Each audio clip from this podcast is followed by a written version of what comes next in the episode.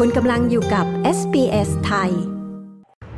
CEO Optus ไปให้ปากคำในการไต่สวนหาความจริงของรัฐสภาเรื่องระบบ Optus ล่ม นายกรัฐมนตรีอัลบานิซีหารือกับนายกรัฐมนตรีไทยนอกรอบการประชุมเอเปกนักเรียนหลายพันคนทั่วออสเตรเลียประท้วงต่อต้าน โครงการหนุนเชื้อเพลิงฟอสซิล ของรัฐบาลอัลบานิซีติดตามสรุปข่าวรอบวันจาก SBS ไทย 17 พฤศจิกายน 2566 กับดิฉัน ปริสุทธ์สดใสค่ะ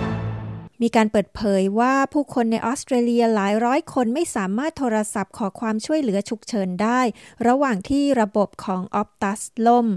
เคลลี่ เบย์โรสแมริน ประธานกรรมการบริหารของ Optus กล่าวว่า โทรศัพท์ติดต่อไปยัง Triple Zero หรือ 000 จำนวน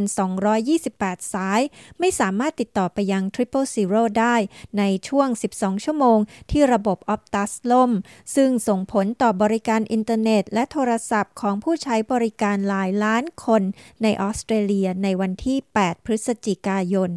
นายกรัฐมนตรีแอนโทนีอัลบานิซีได้เข้าร่วมการประชุมสุดยอด ผู้นำความร่วมมือทางเศรษฐกิจเอเชียแปซิฟิกหรือเอเปกที่ซานฟรานซิสโก สหรัฐอเมริกา ประเด็นหลักๆ ที่จะมีการหารือกันในการประชุมครั้งนี้คือ เรื่องความยั่งยืน การเปลี่ยนแปลงของสภาพภูมิอากาศ และการเปลี่ยนผ่านสู่พลังงานสะอาด นายกรัฐมนตรีอัลบานิซีได้ถแถลงข่าววันนี้ว่า เขายังได้ประชุมทวิภาคีกับผู้นำแคนาดา และนายกรัฐมนตรีเศรษฐาทวีสินของไทย เขากล่าวด้วยว่านายกรัฐมนตรีไทยจะเป็นหนึ่งในผู้นำกลุ่มประเทศอาเซียน ที่จะมาร่วมการประชุมสุดยอดอาเซียนออสเตรเลีย ที่จะมีขึ้นในเดือนมีนาคมปีหน้าที่นครเมลเบิร์น เด็กนักเรียนหลายพันคนรวมตัวกันทั่วประเทศออสเตรเลีย เพื่อประท้วงต่อต้านการอนุมัติโครงการเชื้อเพลิงฟอสซิล 9 โครงการใน 1 ปี ของรัฐบาลสหพันธรัฐออสเตรเลีย และการให้เงินอุดหนุน 9,000 ล้านดอลลาร์แก่อุตสาหกรรมนี้ กลุ่ม School Strike for Climate อ้างว่ารัฐบาลอัลบานิซีล้มเหลว ที่จะทำตามสัญญาที่ให้ไว้ ว่าจะเป็นผู้นำด้านการดำเนินการเกี่ยวกับสภาพภูมิอากาศ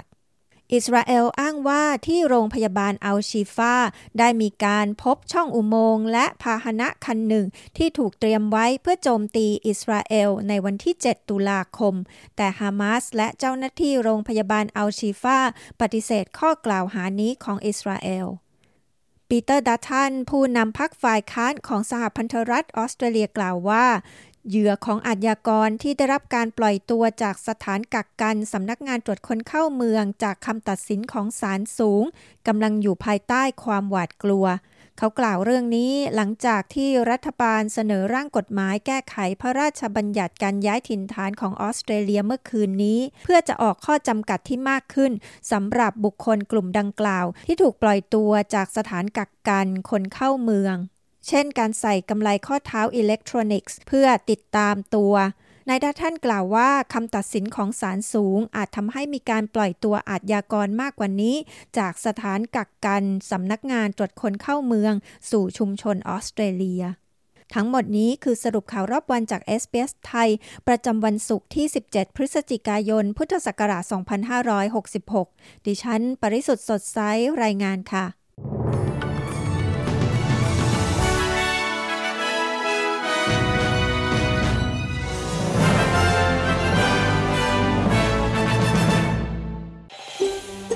การฟังเรื่องราวน่าสนใจแบบนี้อีกใช่ไหม